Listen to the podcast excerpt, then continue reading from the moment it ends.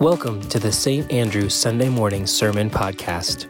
No matter who you are, where you've been, what you believe, or whether you even believe at all, you belong here. And now, friends, an introduction to the reading from the Bible today. The Gospel of John is the fourth section of what is sometimes identified as the fourfold gospel, with four voices giving different perspectives on the life of Jesus of Nazareth.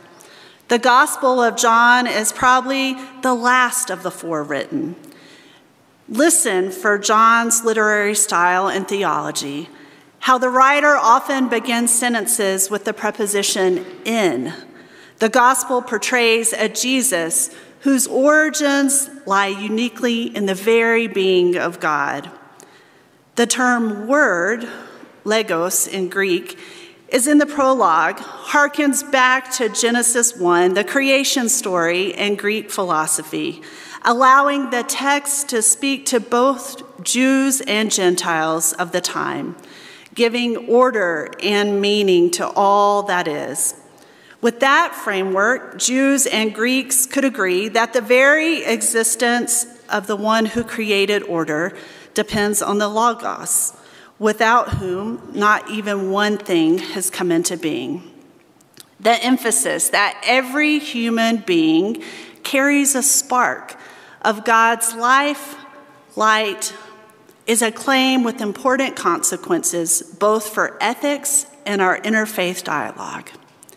It is significant and a contrast to the time that the gospel writer stresses that God chose to live a human life in a human body, and that flesh itself becomes part of revelation. Hear now the text, chapter one, in the Gospel of John. In the beginning was the Word, and the Word was with God, and the Word was God. He was in the beginning with God.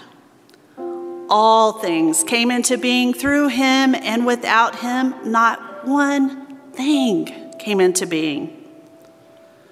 What has come into being in him was life, and that life was light for all people. The light shines in the darkness, and the darkness did not overtake it. And so the Word became flesh and lived among us, and we have seen God's glory, the glory of the Father's only Son, full of grace and truth. Amen.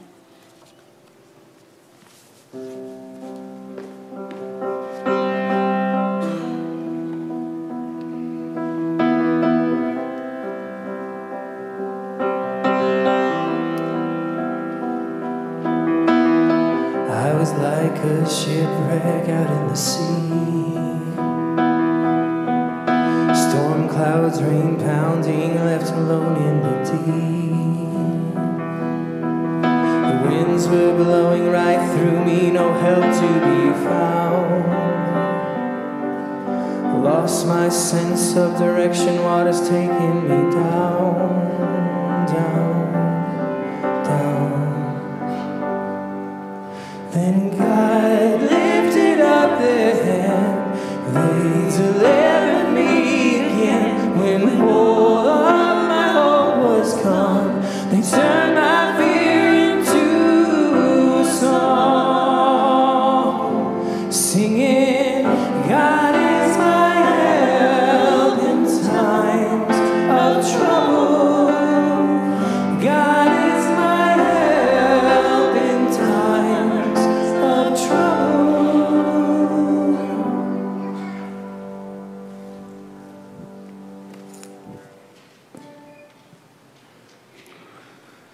Just after Lori and I moved to Denver in twenty fourteen, we experienced our first major winter storm, which, having come from San Diego, felt a little like the snowpocalypse.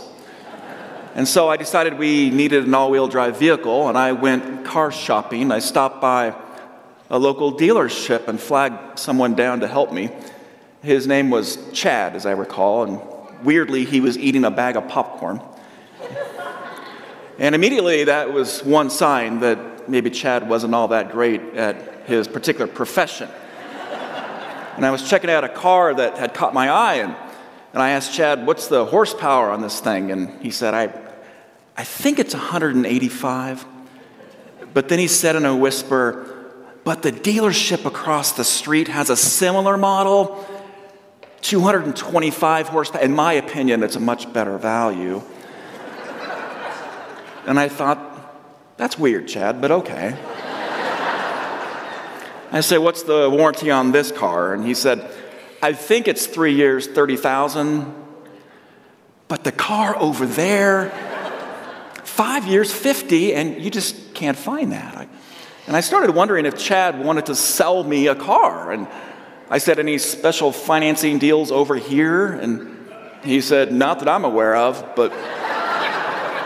But over there, you can get one point nine for, for five years. And I'm like, really confused. I said, Chad, is there any reason I should buy a car from you today? And he said, no. I said, Chad, do you work here? He said, no. He said, I work across the street at that dealership. He said, I just came over here to get the popcorn, and you flagged me down. Can you think of any reasons, any good reasons for buying this brand of faith we call Christianity? There's a growing number of people today who cannot. In fact, many of them have found really good reasons for rejecting or leaving Christianity altogether. Some startling figures. In two thousand eleven, seventy-eight percent of U S adults identified as Christian. Today, only sixty-three percent identify as Christian. The math there is minus fifteen points over the last ten years. By the year twenty fifty, it is projected that less than fifty percent of U S adults will identify as Christian. This decades-long decline is driven primarily by young adults, and I say this without any judgment whatsoever. Today, only sixty-eight percent of U S adults report belief in God. Only thirty-one percent of those believe in the God of the Bible. twenty-four percent believe in, quote, a higher power. What is the fastest growing religious group in the U S today? It's called the Nones, N O N E S. The Nones identify as atheists, agnostics, and having no re- uh, religious affiliation at all. And they account for thirty percent of all U S adults today. And my point in sharing this is that we are witnessing the unfolding of a post-Christian America in real time, right before our very eyes. And so our question for the next six weeks is a relevant one. Why Christian? And by no means am I trying to talk you into shopping elsewhere like my friend Chad. But I do want to name an uncomfortable truth this morning, that there are forms and expressions of Christianity that make it increasingly difficult for a growing number of people to become or remain Christian today.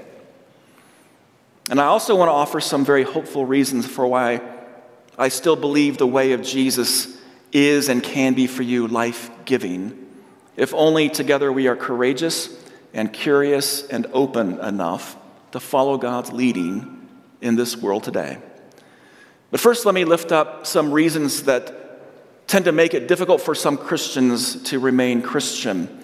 I want to name three that, as a pastor, I hear over and over again from people. There are more reasons, I am sure. None of this is scientific, but, but these are the reasons over the last thirty years as a pastor that I've heard from people. And the first has to do with the fact that Christianity has a pretty troubling historical track record. Especially over the last thousand years or so, Christianity, you could say, has a, a bit of a rap sheet. Um, it's rather long, actually. Historically, Christians have done a lot of harm in the name of God. The Crusades, the Inquisition, four hundred years of transatlantic trade slaves, uh, slave trades, the tragic consequences of the doctrine of manifest destiny on America's indigenous peoples, uh, the witch trials, and of course the Holocaust, perpetuated, endorsed, sponsored by the church, carried out by German Christians. The list is quite long. And the history of Christianity is really a story about this endless game of tug and war between the tender, humble love of Jesus and the coercive, self-serving power of institution. And too often, power has won. And too often, the innocent have been harmed. And many people today remember Christianity's past, and they see how those same past abuses continue to play out in today's forms of Christianity, in the form of the widespread abuse of children in the Catholic and, more recently, the Southern Baptist churches, in the regressive dogmas concerning the roles of women, in the rejection and condemnation of L G B T Q people, in the silence in the face of Christian nationalism. There are more, but you, you take it all together, the, the history and then current events, and you begin to see it can be very hard for some people to believe. Another reason people struggle with Christianity is that it often seems rather out of touch with the real world. People tend to perceive Christianity as archaic and anti-science and superstitious, hypocritical, legalistic, literalistic, and dogmatic, and super, super obsessed with anything and everything related to human sexuality. Modern, modern people today simply aren't interested in becoming more religious. What they're looking for is a relationship with something much bigger than themselves. It's like that old joke that says religion is a guy in church thinking about fishing, and relationship is a guy out fishing, thinking about God. When Christianity tries to sell religion, more and more people just choose to go fishing. One last theme that I hear a lot from people who struggle with Christianity is that Christians are experts at gaslighting. You know what gaslighting is? It's this form of psychological manipulation that makes people question their sanity or question their perspective on what they're really experiencing in the world. It's like someone who says, "Look, I'm really sorry if you think I hurt you, but..." As a pastor of an open and inclusive church, I, I get gaslighted a lot by people in our broader community. I get emails from people who say, "Haven't you read your Bible?" And I always resp- respond by saying, the, the what? They'll say, "Don't you know the Word of God, or do you know the eternal consequences of leading your people astray?" That's Christian gaslighting. Have you ever been gaslighted Christian style? It's the worst. People will say, "God isn't blessing you because you're just not praying enough." Or they'll say, "If you doubt or question your faith, you're just letting the devil in." Or they'll say, "How can you not believe this and believe that and still call yourself Christian?" Or the worst I hear, they'll say, "If you were a godly woman, you would have kept your marriage together." This is not the love of Jesus. This is spiritual violence. It's manipulation masquerading as Christianity, and it leads to a lot of deep trauma. It wounds, it shames, and it drives people away from Christianity. I'm sure you can name a lot of other reasons why people struggle with Christianity, but for all the reasons people walk away from it, I still think there are reasons for following this way of Jesus, compelling ones. And part of the answer of uh, part of answering the question, why Christian, it requires us to, to ask a bigger question, and that is why Christianity in the first place. Why not some other religion or spiritual tradition? Why not just go take a walk in the park or walk on the beach or hike a fourteener or go bang a drum in the desert and call that faith. And I will say, compared to a lot of forms of Christianity, those are viable opportunities and options. But at the heart of Christianity is this radical proposition that you won't find in any other world religion or spiritual tradition. This radical proposition is that the very essence of God has found actual, real form in this earthly material world. In Christ, divine spirit has fused with real physical matter. And the word for this radical idea is, is incarnation. It means something like enfleshment or embodiment. Incarnation is Christianity's most hopeful and compelling reason and claim. It says that through Christ, the seeming distance between God and everything you see in this material world has been overcome. That is to say, spirit and matter, soul and flesh, have come together and are now inseparable. The divine spirit has merged with physical matter, things like earth and cells, and flesh, and human bodies like yours. We find this claim in the opening verses of the Gospel of John, which you heard read today, where it says, "In the beginning was the Word, and the Word was with God, and the Word uh, was God. He was in the beginning with God, and all things came into being through Him. Without him, not one thing," it says, "came into being." And you're probably thinking, this sounds super esoteric and terribly enigmatic and lyrical and metaphorical. In the beginning was the Word. And not just the Word, but the Word with a capital W. What does this mean? In the Greek, the word is logos, logos. It, logos defi- defies definition, really. You can't really explain it. But it means something like reason, plan, intention, principle, or ideal, all with capital letters. Logos refers to God's big picture, God's ultimate purpose for the world. Some of you read Richard Rohr, the Franciscan priest.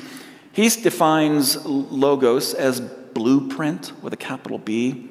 Have you ever looked at a blueprint?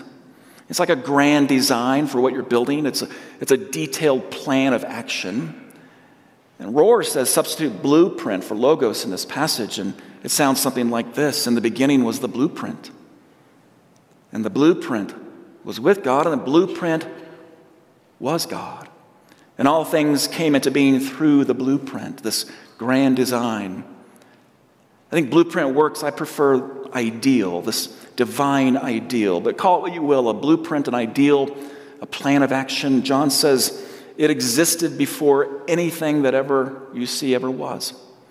In the beginning, before the universe came into being, John says it was with God and it was God. And through the blueprint or the ideal, everything you see in this world came into being. This divine ideal fused with the raw, pre-existent material of the pre-universe, and at the moment of creation, it took on real physical, earthly form. The ideal came to life, and through it, all of life came into being. All of life, amoebas, and jellyfish, and caddisfly, blue-tailed skinks, cutthroat trout, golden eagles, grizzly bears, and you, human, you. All of this came into being. It became the divine embodiment, incarnation of the divine ideal. We now know today that this coming into being that John speaks of, uh, it actually happened over billions of years. And please let me, let me just say this is not at all antithetical to Christianity. We are the imperfect embodiment of that divine ideal. We are an unfinished product of the blueprint. We're not all built out yet. And when, when God created the universe, God deemed it good in the book of Genesis, but in that ancient creation poem, God doesn't lean back and say, ah, it's perfect. All creation embodies the divine ideal, but nothing is perfect. We are not the perfect embodiment of God. We are still becoming. And everything in creation is still becoming. Everything out there, even the universe itself. Did you know this? Did you know that even the universe is still becoming? The universe isn't finished. Right now, it is actually expanding at a rate from our earthly vantage point of one hundred sixty-three miles an hour. Expanding. Nothing is finished. Look at yourself and look around you and look at the world. And we could say, if this really is it, if we're built out, if, if we're all done becoming, if there is nothing left still to come into being, then there's nothing left to hope for, and there's nothing to live for, and there is nothing to work for in this earthly life. But if we instead, if we look at ourselves and our world and we We see it as unfinished. We have a reason to get out of bed every day, to work for what is important to God, to work for this coming into being. We have a purpose. We are still far from the ideal for which we were created. The war in Ukraine is very far from the divine ideal. The immigration crisis right now at our southern borders is far from God's ideal. Addiction, poverty, homelessness, racism, the tragedies at Club Q and Uvalde, these are far from God's ideal. The divine ideal hasn't been realized, which is why John says the logos is not just a noun, it's a verb. The divine ideal is also God's calling toward the ideal, all at once. The ideal is not just what we could be, it's the calling to become it. It's the word with a capital W, but it's also the utterance of the word. It's the divine summons to all living things, including you and me. And what does that divine summons say? It says this. It says, you could be this. You could be this. This ideal for which you have come into being. You could be it. And by God's call, we are still becoming. We're perfect, imperfect reflections of the ideal. We are still moving. We're stumbling sometimes. We're stretching toward God's intention. But John's message is so hopeful because what he says is, we now have a perfect model.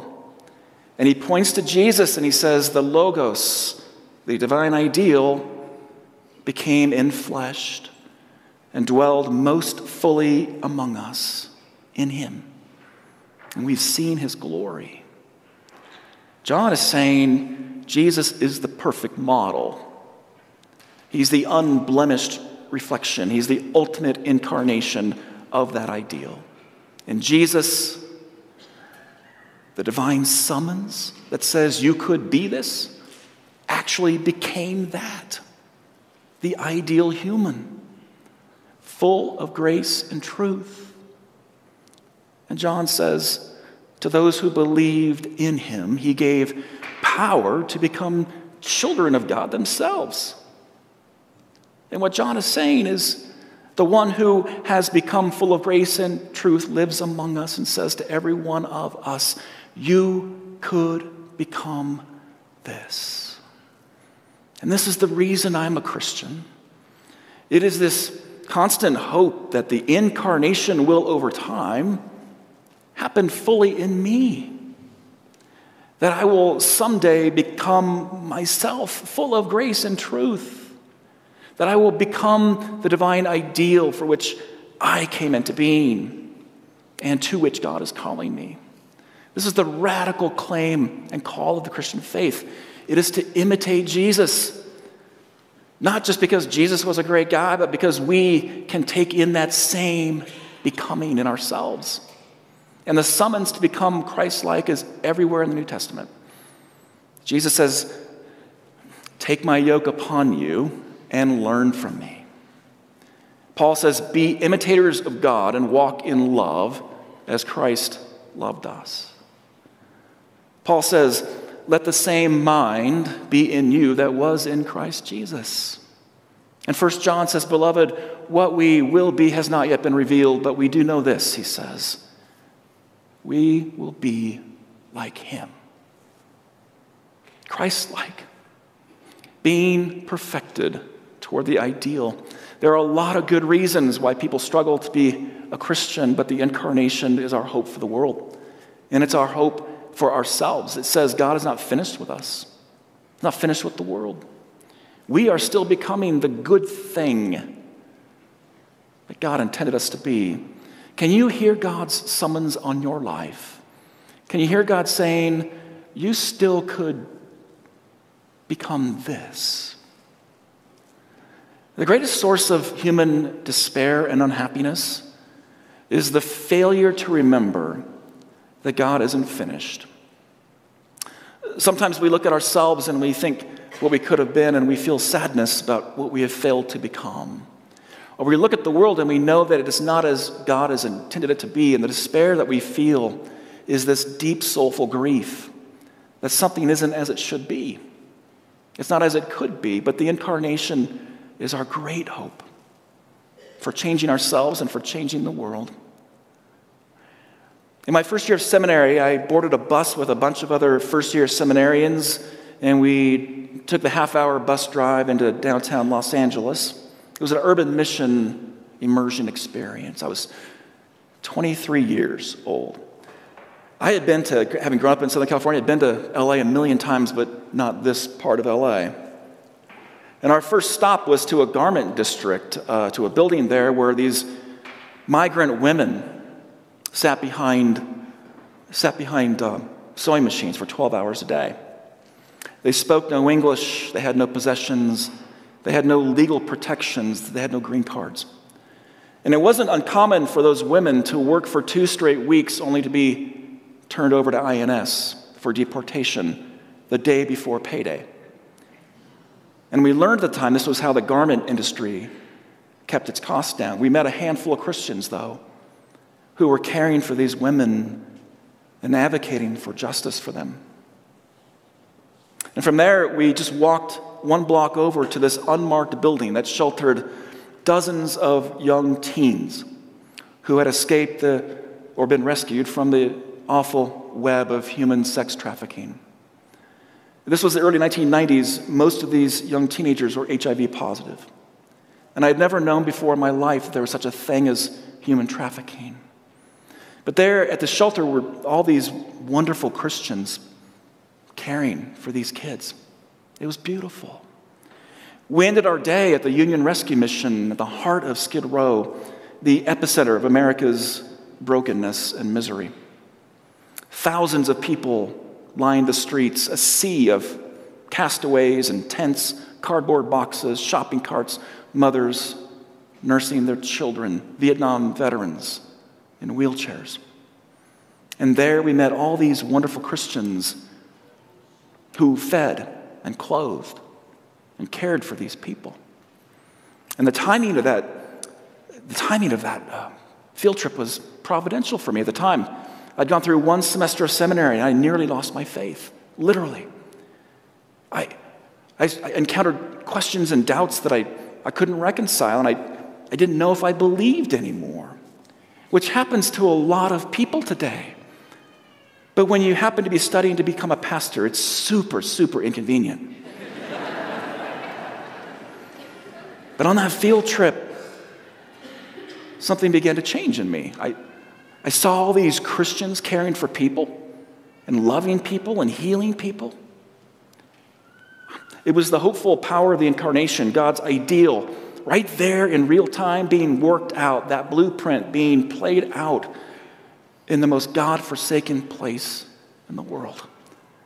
And I knew I wanted that for myself. All those Christians, what they were doing was showing up, and every day they were saying to these people, God isn't finished. You could become this. And our takeaways for today: God has good intentions for you. You, all of us, we are still becoming. And by grace, we are being perfected toward God's ideal in Christ. Amen. Thanks for tuning in to this week's podcast.